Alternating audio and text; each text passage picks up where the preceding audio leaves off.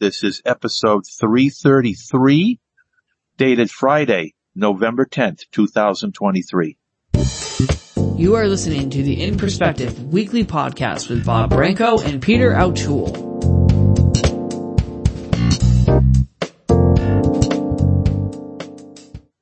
Hello, everybody, and welcome once again to In Perspective. My name is Bob Branco. This is episode 333, dated Friday, November 10th, 2023. First of all, let me introduce our friend and co-host, Peter Altschul. Peter, what's going on up in Coos Bay, Oregon? You're doing great, Bob. Appreciate the Oregon reference. It's a beautiful day here. We're supposed to get rain for the next 3 weeks after today, but weather here is really bizarre. 3 weeks? Well, I'm exaggerating, but if you look at the 10-day forecast, it says either showers or rain for the next 10 days. I see. So it's rainy season. That's what goes on in Coos Bay this time of year. But we're doing fine otherwise. Excellent. Yeah, we're cold and raw here in the Northeast, so that's culture shock for us. Anyway, let me thank those people who make it possible for In Perspective to be made available to the public. We start out with Raymond Gay, our executive producer. Thank you very much for what you do. I would also like to thank Tom and Lynn from Rosie's Place Chatline. They post our shows on greeting door number 15. Thank you for that. I want to thank our media outlets for airing us when they do. And also Jacqueline Sylvia of JS Web Solutions. She archives our programs on my website. All you have to do is go to www.brancoevents.com, arrow down until you get to In Perspective Podcasts, click on those, and you will see all of our archives from latest to earliest. Merci, Jackie. I also have two people to give shout-outs to that are faithful listeners, Leonard Touchener and Reginald George. Thank you very much for listening to In Perspective. And I also want to thank our host for today. I didn't catch your name. It's Marcy. Marcy, thank you very much for taking the time to be with us today to help us out. We appreciate that. One of the most popular topics that we hear about on the news is the issue of climate change. We always hear about climate change. The climate is changing. Is it man's fault? Is it just a cycle? Is it Mother Nature? Is it just the way things are evolving? And today we have a panel discussion. We have some people who are going to talk about climate change, present both sides of the issue. And let me introduce each panel member one by one. We start out with Steve Roberts. Hey, how are you, Robert? I'm doing well. Yes, I am the author of The Wise and What's of Weather, which is in the process of being expanded and revised. The Wise and What's of Weather is a general interest weather book that looks at everything from soup to nuts in the world of weather. And in the revised edition, I'm going to recast the Dynamic Volatile Era chapter. The Dynamic Volatile Era is an era of extreme weather resulting from human-caused climate change. Weather is becoming more dynamic and more volatile at the same time. If you look at the wavy jet stream, We'll talk more about that. I'm going to introduce the rest of the panel members, and then I'm going to have each one of you do an intro, and then we'll get to questions and answers. All right, so thank you very much, Steve, for being on the program. We also have Rick Troiano. Rick, welcome. Okay, Bob, thank you very much. From a beautiful day here in the Boca Raton, Florida, it's about 85 degrees and sunny. All right. Is Karen Crowder here? I don't think she's here yet, so we're going to move on. How about Immigrant from New York? Are you here? All right. Do you hear me, everyone? How are you? Doing all right. Hello, Bob. Hello, everyone. I am here to actually oppose climate alarmist policies and climate alarmist issues. This ought to be interesting. But before we get to questions and answers, I'm going to have each of the panel members that are on the panel at the moment state their positions briefly, and then we'll get to it. So we'll before we do that, I want to make a comment, and I'm sorry to overrule you, but the way this issue is framed bothers me. So there is one side that talks about the man-made component of climate change, and there's the other side that talks about sort of this is a natural kind of thing, you know, it's nature. And the way I look at it, it's not a question of either or, it's both and. That is, how much of this issue is man-made and how much of it is just a natural nature thing? And the other question I'd like us to think about, and the panelists, is, you know, what's the difference if it's man-made or nature-made? How should our policies differ? Bob, forgive me for interrupting you, but it bothers me that's either or, not a both and.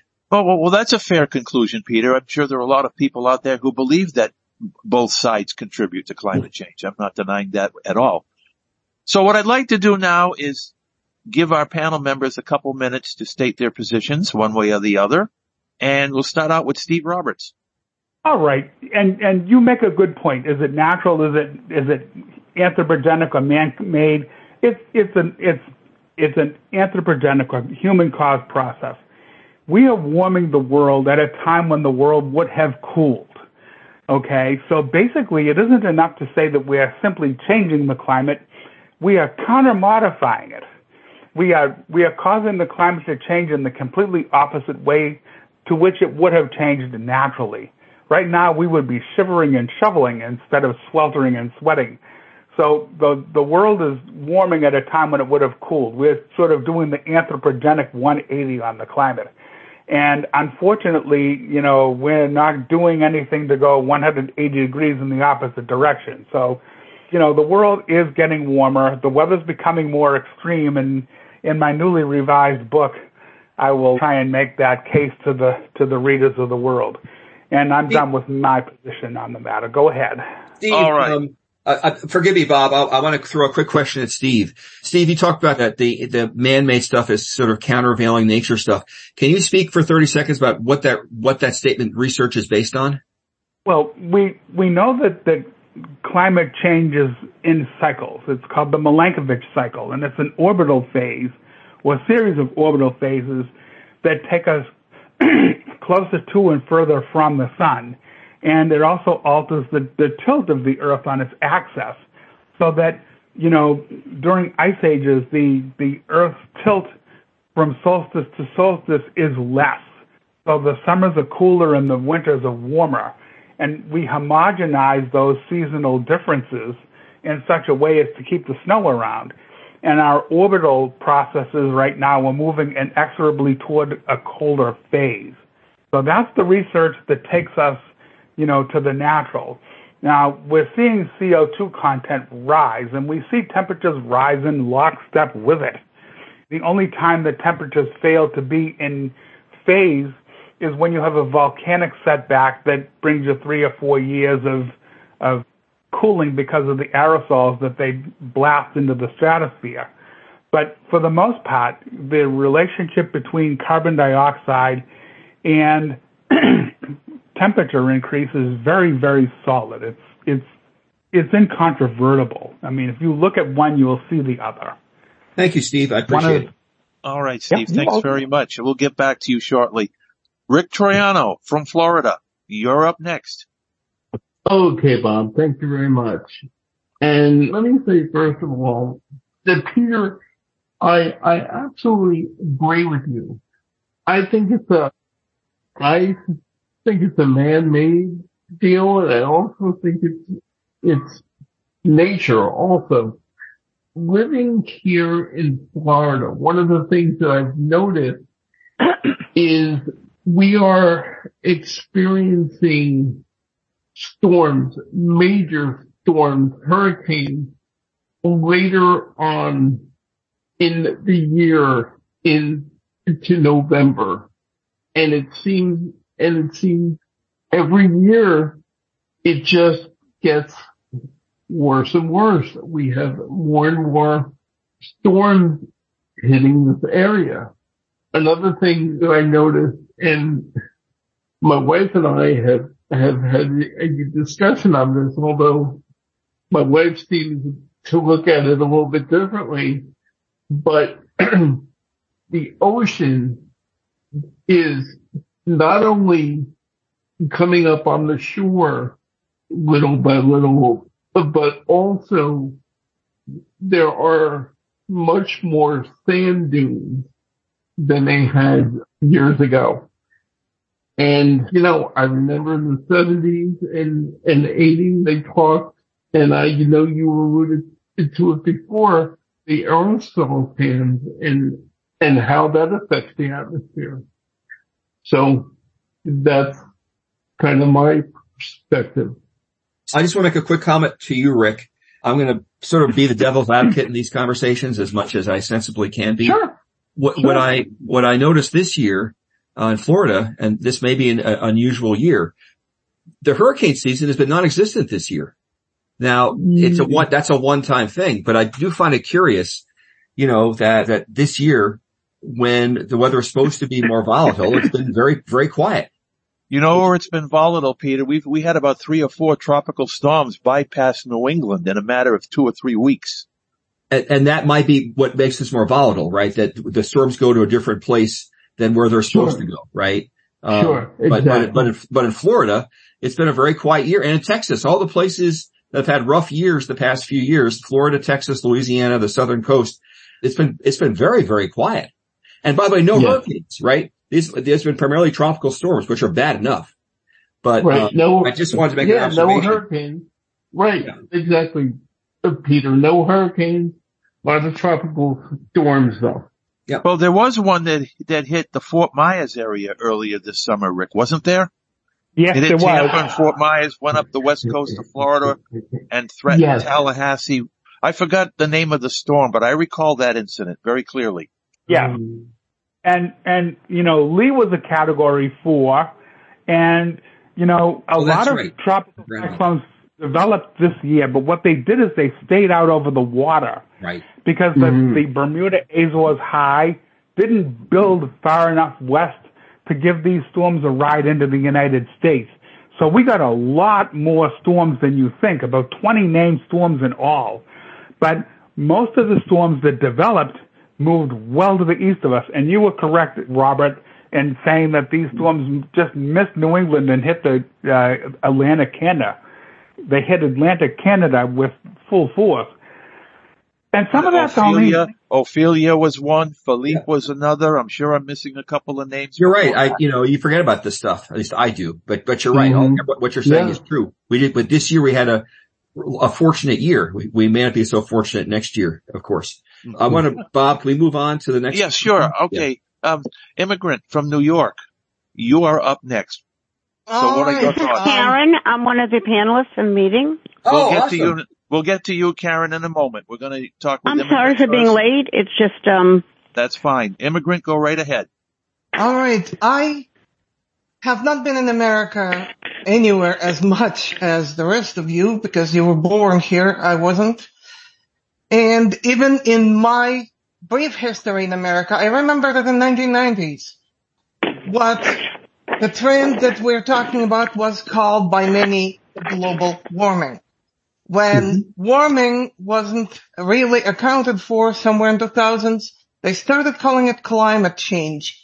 And the words climate change, fighting global warming, at least can be described as a goal. Fighting climate change is totally as a goal strange because climate had been changing for millennia.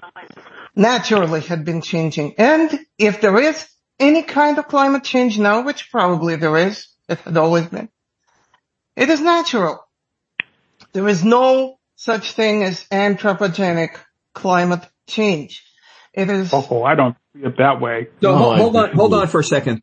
Immigrant, just a quick question. I appreciate your comment. Let's assume for the sake of conversation that you're right, that there's no man-made component to this. My question is, so what? We're having these weird climate situations where, you know, we talked about what went on with the hurricanes. We've had the Florida oceans warming up to 90 degrees where so that people can't bathe in them. We're having some really issues that are really concrete. We're having home insurance companies refusing to do insurance companies in Florida and California because of the weather. They're essentially saying if the risk is too great, you know, whether it's man-made or not, it seems we got some issues we need to address. The issues that we need to address as far as hurricanes have been addressed every time a hurricane hit the land, which is the local governments have a preparation plan, an evacuation plan for the people who are affected by the hurricane, and the plan of rebuilding if, God forbid, any homes are destroyed or other buildings are destroyed. And that's all we can do in terms of hurricanes. We cannot stop a hurricane. We didn't create it. We don't stop it. Fair enough. Okay. Karen, you're next. Yes, my comments about climate change is I believe that weather patterns happen, especially now. I took New England because that's where I've lived all my life. And in the 1970s, we had some pretty mild winters and some cold winters. 1975 and 1977 were pretty cold winters. 1978 also, we had the blizzard of 78. Mm-hmm. And we've had some pretty hot summers in the 70s, 1977 and 1975 were fairly warm. In the 80s, we had cold winters at the beginning of the 80s and some hot summers. And in the 90s, we had, out here in Leominster where I live, we had some pretty snowy winters in 94 and 96, and we also had mild winters, which changed. And in the 2000s, early, there were cold winters, and there were a couple of them, and there were some pretty warm summers. And I'm saying yes, and lately, we've had milder winters, and I'm saying yes, there is climate change, but I do believe we have patterns where some winters and summers are hot and cold here in New England, and those patterns repeat themselves. However, I differ in saying, yes, there is climate change, and there is things that we as individuals can, help to do about it, like recycling things, reusing things, and being conscious of, of things like that. And I believe that in our daily lives, we can try to do some small things like turn the heat down in the winter, not using the air conditioning as much in the summer so we can save on energy. So, yes, I do believe there's climate change. And there's been climate change, as Immigrant was pointing out, for millennia, forever. Okay. And so, Karen, all the stats that I've seen have been that over the past 10 years, we've had the warmest summers, the hottest summers through all around. Well, maybe, maybe in some places. But maybe not everywhere because not in New England. Not in New England. It was cold this summer in New England. It really was. And the summer before last was cold as well. Yes, I agree. And in the summer of 22, the beginning summer was cold. We had some heat, and by September, it just shut off, like that. Okay. So and I have a question. So I have a question for Steve. Thank you, Karen. I want to move on because I have a burning question for Steve. Okay. If man is responsible for climate change, if we are responsible for it, what are we doing today that we didn't do 200 years ago? Incinerating fossil fuels like no man's business. There's your answer. We're burning fossil fuels like there's no tomorrow. And, we're reducing coal use is a good thing. But when we start burning liquefied natural gas, LNG, what happens is you burn cleanly so there's no sun-blocking soot offset the insulating properties of the greenhouse gases that are released at the time of combustion. And another thing that happens is that you release methane and carbon dioxide at the same time when you incinerate LNG. So you've got double trouble there. So in some ways, our switch from coal, which is visually filthy, to liquefied natural gas is really bad. And it's one of those things that, you can't see the enemy. It's like the invisible menace. Greenhouse gas emissions are basically the invisible menace. You can't see them, you can't touch them, taste them, smell them. There's no tangible way to get at their presence around you, and because they're unsensible, they are often not even considered as a part of our day-to-day lives. Yet, every storm that we see is affected by climate change. and I want to talk about the winters that Karen discussed. Winter weather is becoming more volatile, and the scientists who look at this say so. Kerry E. Emanuel of MIT says that, you know, one winter will be very cold while the next winter is very mild. One winter will be snowy while the winter to follow is very snowless. And you'll see volatility within a season. And what will happen is it'll be nice in December, and then around the 20th of January to about the 14th or 18th or 20th of February, you'll get a series of snowstorms that are followed by brutally cold air. That's called the Greenland Block. And right. That's what happened in 15. Yep, and it's what happened in 2018 too, when we had 4 nor'easters in 2 weeks. In March, yep. So you know, the Greenland Block is persistent, and it can bring you a seemingly ceaseless succession of big winter storms right up the coast. And it holds the cold air in because you got a trough in the eastern sections of North America, so much of what falls is snow. And Steve, so when you're in a... I'm sorry. When you're in a Greenland block, you can get this sort of thing. So you could conceivably be lulled into the idea that you've got a good winter, and then around New Year's, you get a Greenland block that lasts for 3, 4, 5, 6 weeks, and it's awful. So Steve, yeah. I have 2 questions for you. They're different. So, and by the way, people are the other panelists. You're welcome to interrupt, but absolutely. I want to make a comment to Steve. Part of the problem with the climate change promotion is something I think that Immigrant said. The idea that they used to call it global warming, and that didn't work, so they changed it to climate change, which, as Karen pointed out, can mean anything. You know, it's sort of hard to measure. The term I like is weather weirding, because the weather is just seems to be more unpredictable than it was. You know, weather had always been unpredictable. Okay, well, let me get to the global warming climate change thing first, okay? Yeah. That's all right. I'm going to answer your question. Global warming refers to the warming of the atmosphere resulting from the input of greenhouse gases to the atmosphere. Global warming causes climate change by affecting the other components of the climate system, okay? The climate system has 5 components. They are the atmosphere, the hydrosphere, the oceans, in other words, the cryosphere, ice sheets, land, the continents, and life. And it doesn't matter whether it's microbiotic or it's the hungry hippo. Everything on Earth affects climate, called the Lovelock hypothesis. And basically that says that life does not, you know, live in a climate that is imposed upon it, but it also exerts influence through the greenhouse gas contents that it releases as a function of its biology. So all of these factors are the climate system.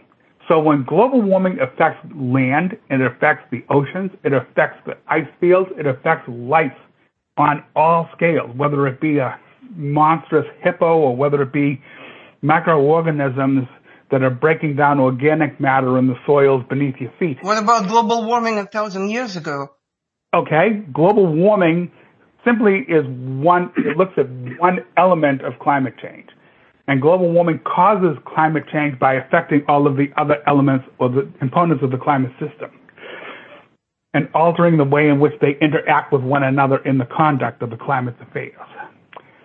So there is your answer. If you 1,000 years ago, there was a global or a local, perhaps, warming where in England, people were able to grow grapes and make wine. And there were no cars, no computers, no natural gas, no... Yeah, that was the medieval warm period, and it was thought to be an outgrowth of a long increase in solar output. And then we had the Little Ice Age, which was thought to be a decrease in solar output and a coinciding surge in volcanic activity. And so, you know, those are natural. Those are millennial scale oscillations. And so is that.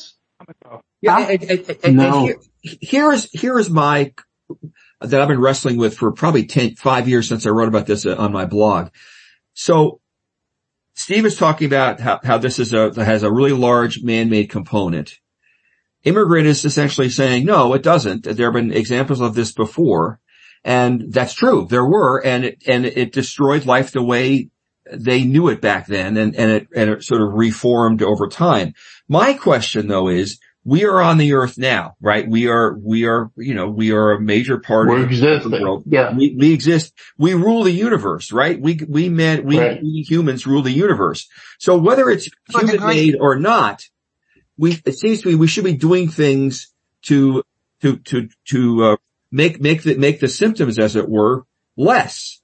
You know, none of us want to go through hurricanes. None of us want to go through global ocean warming, which just makes weather weirder. It speeds up the process of hurricanes. So whether it's man-made or not, it seems to me we should be doing things to reverse some of these processes.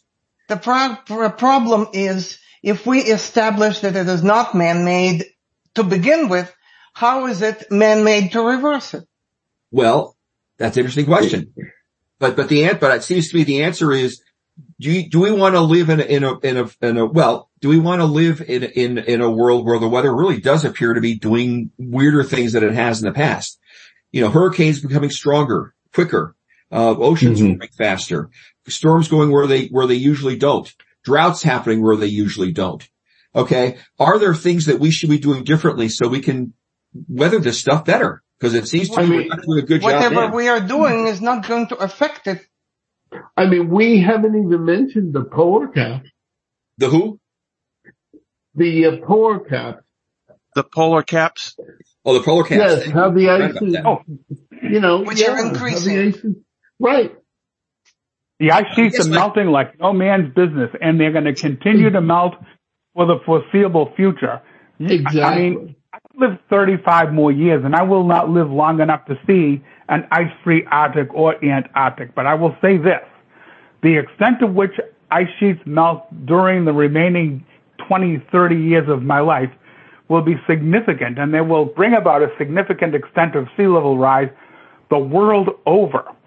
And I think it's important that you talk about hurricanes becoming stronger faster. We're seeing more Category 4 and 5 hurricanes, sure. And we're seeing those hurricanes rapidly intensify. Now, there was some research done by Dr. James Hansen, and this is controversial, so I'm just going to sort of give you a caveat right there. And some believe it, others don't. I personally believe it.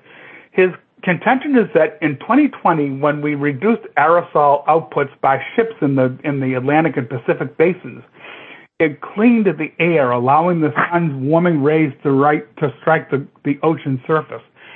And that is why the oceans have been so warm in the past year. And it looks like that will continue for a while. So the oceans are warming at an accelerating rate. And I'm just going to say this, and this is my prediction exclusively.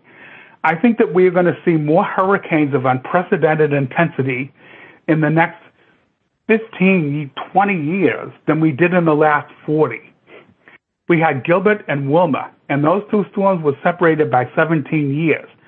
It is my opinion that if the oceans continue to warm at their breakneck pace, sometime in the 2030s, 2040s, we will reach some critical mass in the oceanographic and atmospheric system that will permit the formation of hurricanes that achieve unprecedented intensities every 3, 4, 5 years.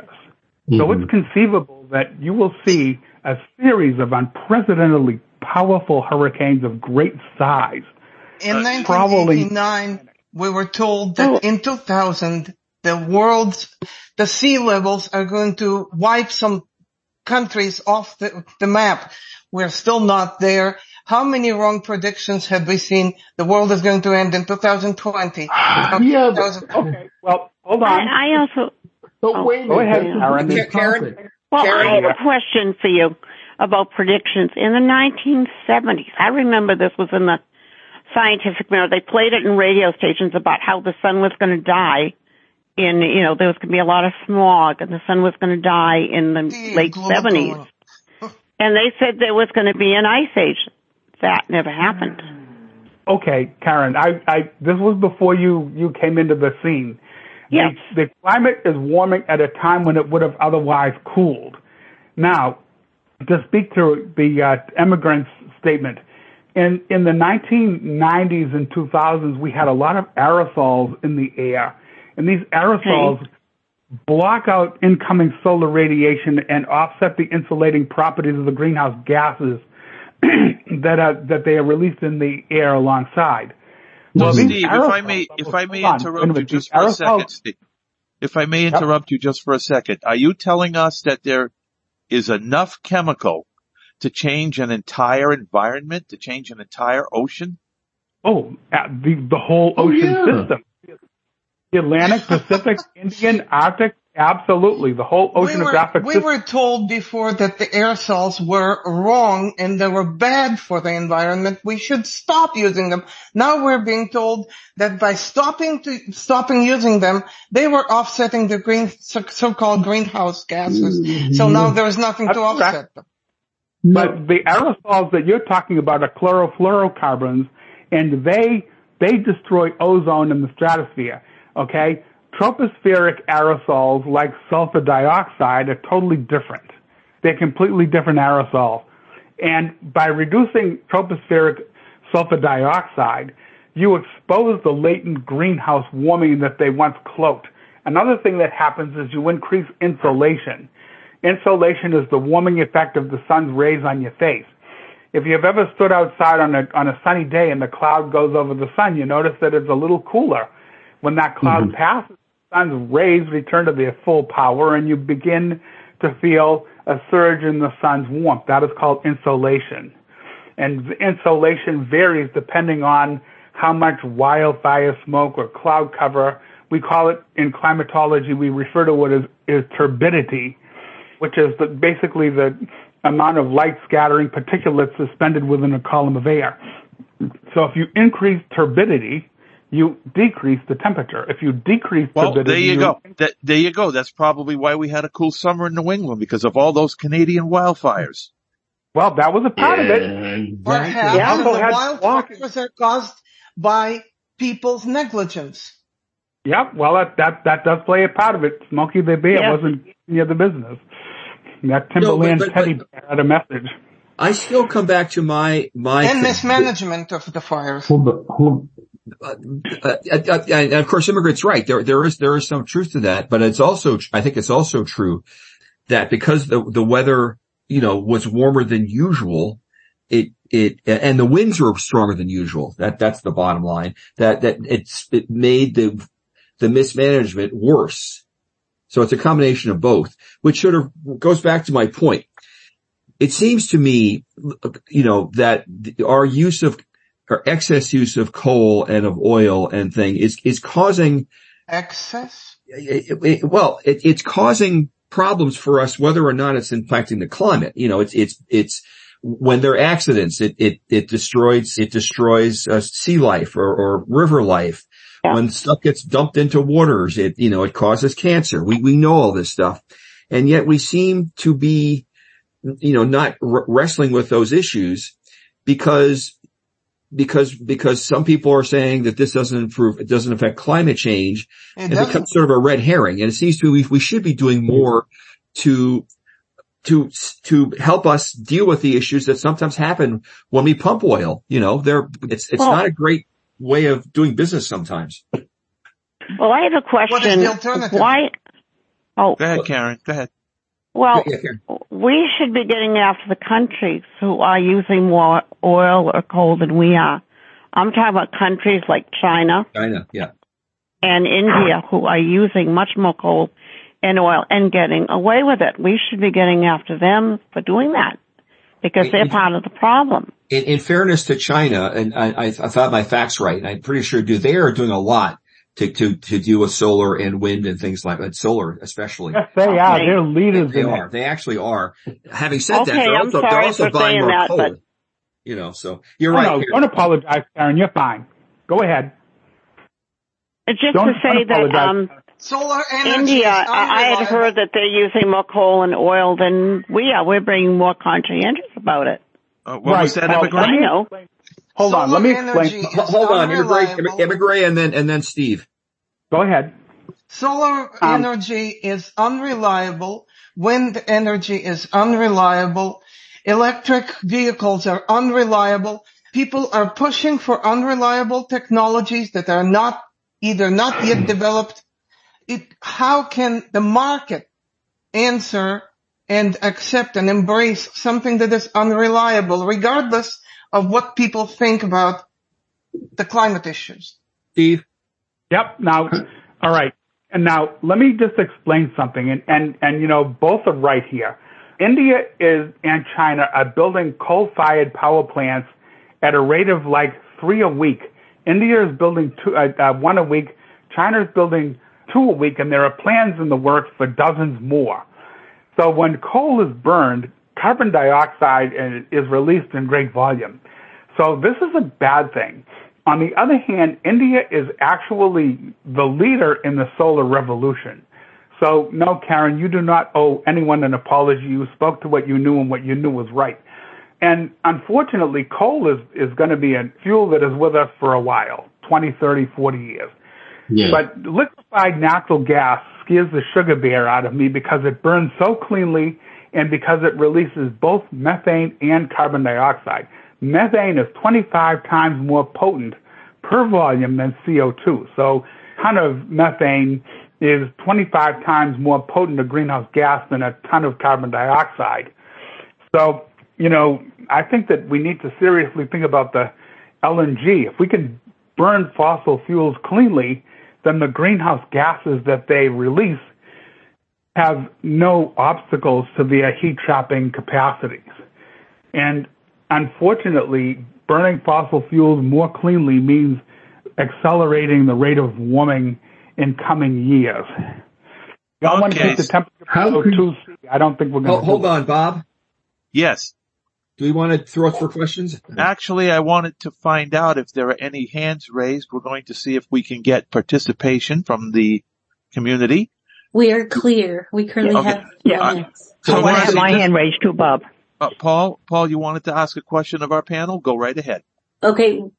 Yeah, I'd like to ask the lady from New York on what effect does she think the, say, solar flares or solar sunspots would have on weather patterns? Solar, you mean the like sunspots, flare-ups from the sun, which do occur, which sometimes we just don't know. Yes, and the corona of the sun and the sun wind, solar wind, etc. That is outside of anyone's control, and if it's going to cause any weather patterns or activity, all we can do is state the facts and get prepared because our forecasting systems are much better. Look at how we're forecasting hurricanes and getting prepared to them. I do remind you, immigrant, that part of what's going on with the hurricanes and the wildfires, I've said this before, is that a lot of home insurance companies are saying we can't insure homes anymore. We lose too much money. And the reason they're saying that is because of these weird weather patterns that are unpredictable, unforeseeable. I mean, we're better than we were before. There's no question about that. But I pay attention when home insurance companies, you know, who have been insuring homes for a long time are saying, we can't do this in certain parts of this country because, you know, the weather is just too weird. I know, especially down here in Florida. Yeah, Rick, yeah, you're going through this in Florida, aren't you? Where a lot of homeowners, I'm sorry. It supposedly is because hurricanes had been there for at least since 1994 that I'm in this country, and there is no more weirdness or less weirdness. We have two hands now. Not according to the home insurance folks. Home insurance companies will tell you different. So our first hand is from area 505 ending in 638, and then to be followed by Carla Hayes. Okay, 638, you're up. Yes, that's me, Beth. Hi, Beth. I wanted to ask the panel about, okay, they say that meat has an effect on climate change, but also like the ice storm that they had in Texas about 2 years ago, And a lot of those people had windmills and things like that, but there was no sun that was shining, and there was the windmills froze. So what alternative sources could be used for in that case? Steve? That was the result of a polar vortex, and polar vortices more common now because of climate change. The world is warming, and the polar vortex, the circumpolar vortex, which encircles the Arctic, corralling the cold air that is typically found there, is slowing. And as it slows, it is more likely to be disrupted by stratospheric warming and sudden stratospheric warming, which is too complex for here. And you can get these crazy extremes, and you can get bitterly cold air that goes right into the Gulf of Mexico. They used fossil fuel, and they had to do it the dirty way. And yes, I do believe that fossil fuels will still be a part of the picture 20, 30 years from now. But yes, that's a good point. I mean, what happens if climate change and its crazy weather makes certain alternatives useless? What happens if windmills freeze, or if it's so cloudy that the sun can't go through the clouds and activate solar panels? Yes, because several people lost power and stuff that time. It wasn't several people. It was large parts of Texas. And my understanding of that, Beth, it wasn't just the wind turbines who froze. It was the natural gas pipes were not sufficiently secured against the cold weather, and they didn't work either. So this wasn't just the wind issue. It was a total breakdown of the entire energy system. Yeah. So, I don't want to put the blame just on one facet of it. There was lots of problems with that. Thank you, Beth, for your contribution. We appreciate it as always. Thank you. Carla, I believe you are next. Hello. I am from, I call it the great metropolis of McMurray, Pennsylvania. And I really believe that we are experiencing, I've seen climate change just in the little microcosm that is my property. And I'll explain to you why. I live in an area where there are lots of trees. I live where there's woods. And we've had to cut down trees over the years. And a few years ago, I had to cut down a very big tree that shaded my driveway. And before that tree was cut down, I could go out, and the concrete was really cool there on the driveway on a sunny day. And there was shade, and it was cool there. Mm-hmm.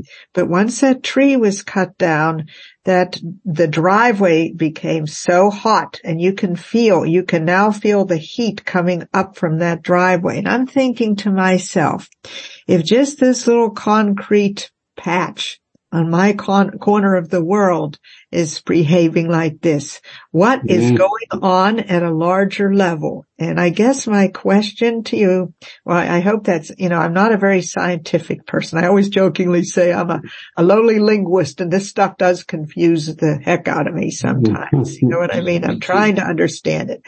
But however, my question is, what can little old me do? Okay, I'm doing all my one things for the world. They've probably become 20 things of not polluting landfills and recycling and trying to do my part. But is it too late? Is it to the point where we can't do anything? And I hate to be a pessimist. I don't think most of us here at the panel are experts. There's only one weather expert here in the panel. Most of us are just people who believe in something regarding climate, whether they're proponents or opponents of climate change. But most of us here and the panel are not experts, and many listeners, so don't apologize for this.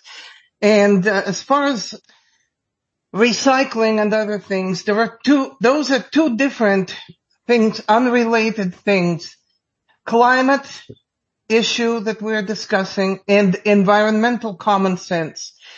Things that people do for the environment, like, for example, not polluting the landfills, that's the environmental common sense. That doesn't have anything to do with climate. Well, I have a suggestion for the lady. Thank you, Karen. Have you thought that maybe you might, is there a chance you could plant another tree? It would take a time to grow.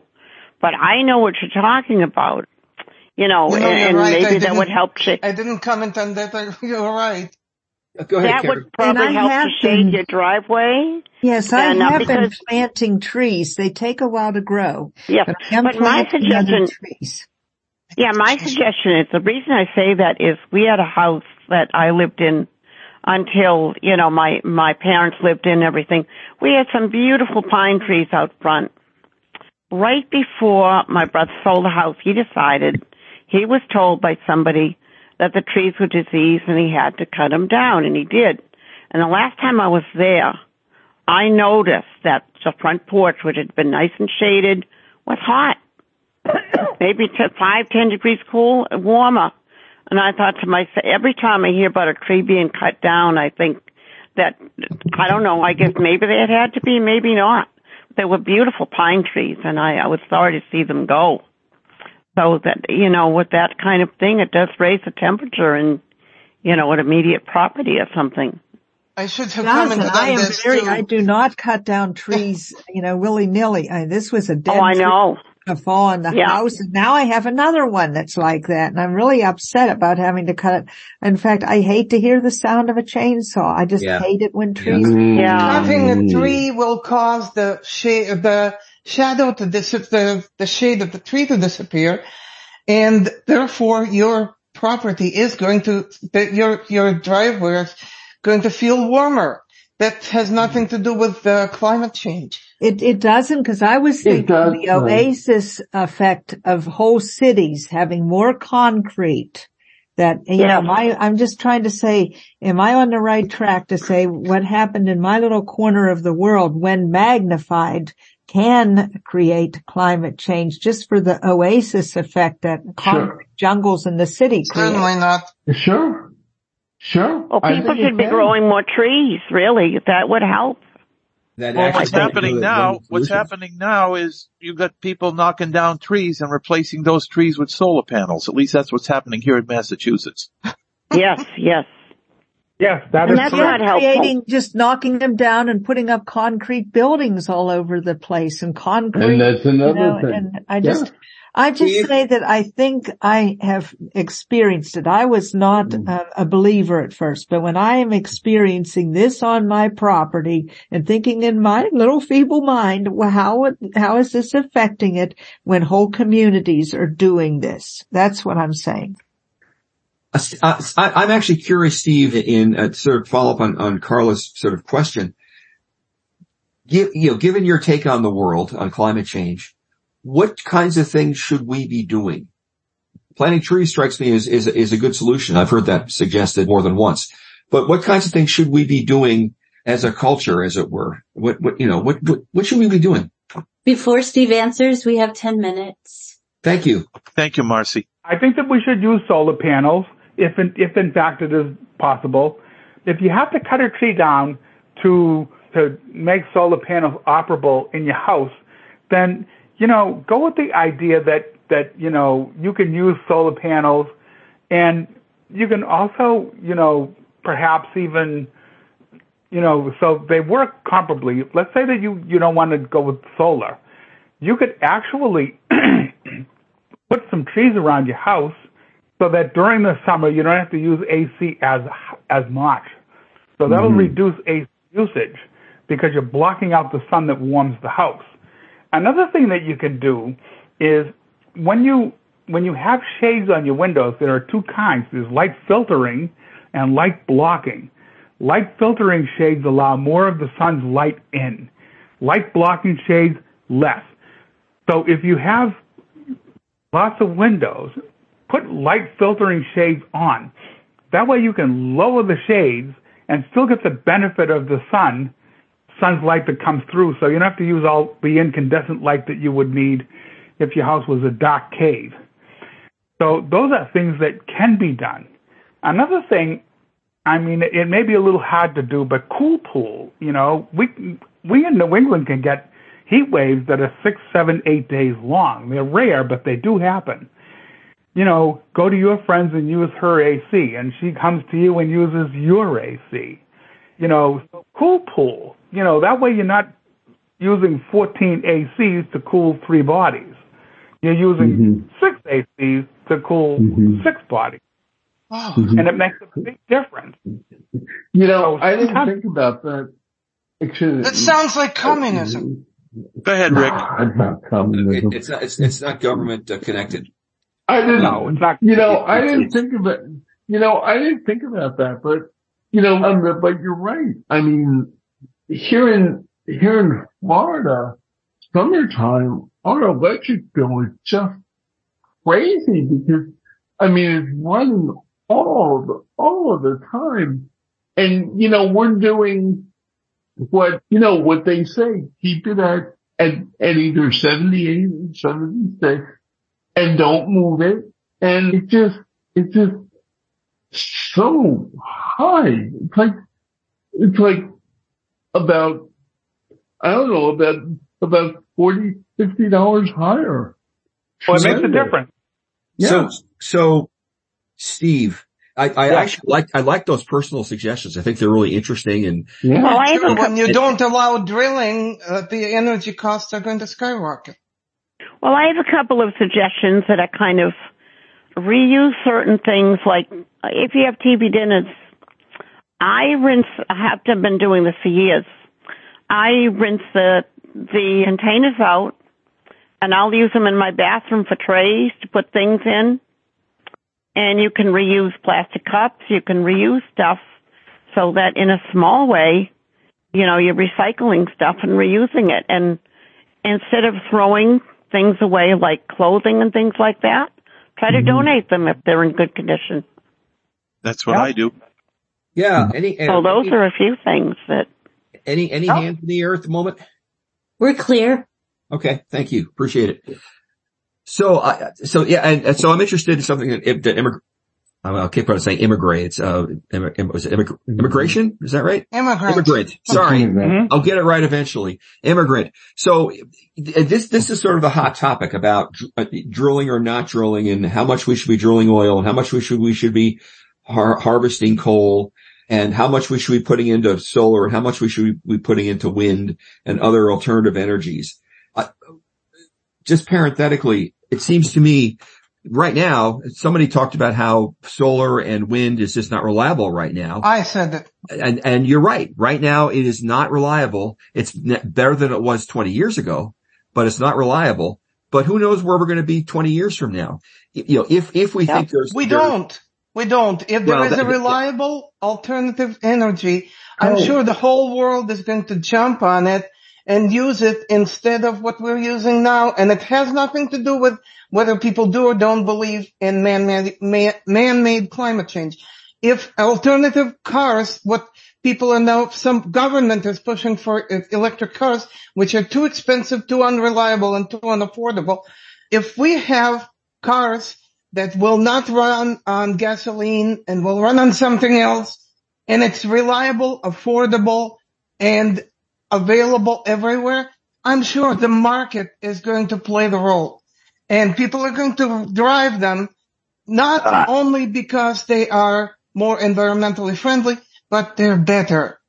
And I'll just point out to you, immigrant, that when oil was first started, it was heavily subsidized by government for many, many years. It still is.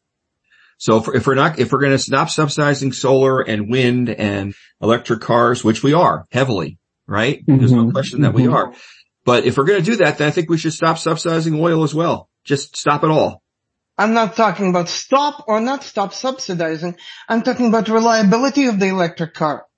Right. But go ahead, Steve, or somebody. I don't want to monopolize. I just want to leave you with this one thought. Immigrant, you make some good points. And Karen, you make good points. I'm impressed with the caliber of knowledge here. I want to leave you all with the thought. There is something called the Glasberg drought cycle, and it runs every 90 years. The last time it happened was in the 1930s with the 1930s Dust Bowl. Well, we're living in a world that's warmer, and sometime around 2025, 2026, 2027, we're going to begin to embark upon a Dust Bowl that could last 3, 4, 5 or more years. And this Dust Bowl will be characterized by wildfires in the West, drought in the plains and Midwest, and coastal areas will incur the wrath of Category 4 and 5 hurricanes, and we may even see a hurricane or two that is of such intensity that it is worthy of placement in the record books. We are going to see an incredible climate change catastrophe brought on in large part by natural variability that is augmented by human influence. So I'm just telling you that, I've told this to Dorothy. Dorothy, you can verify this. That yes, he told me that. In the next handful of years, 3, 4, 5, 6 years, the climate change feathers are going to fly. And when they do, they will do so in a very, very, very big way. So I just hope that all of you guys can be careful, because we are just at the beginning here. The wild and wacky ways of our crazy climate and the extreme weather that it engenders. Yeah. Well, we are out of time. Well, I just want to say something, Steve, before you leave. Oh, you're out of time. Okay. Okay. Sorry about that. Thank you very much. Thanks for being on the program, Karen, Rick, Steve, and Immigrant. We really appreciate your wisdom and your knowledge. Thank you, Marcy, for being our host for today.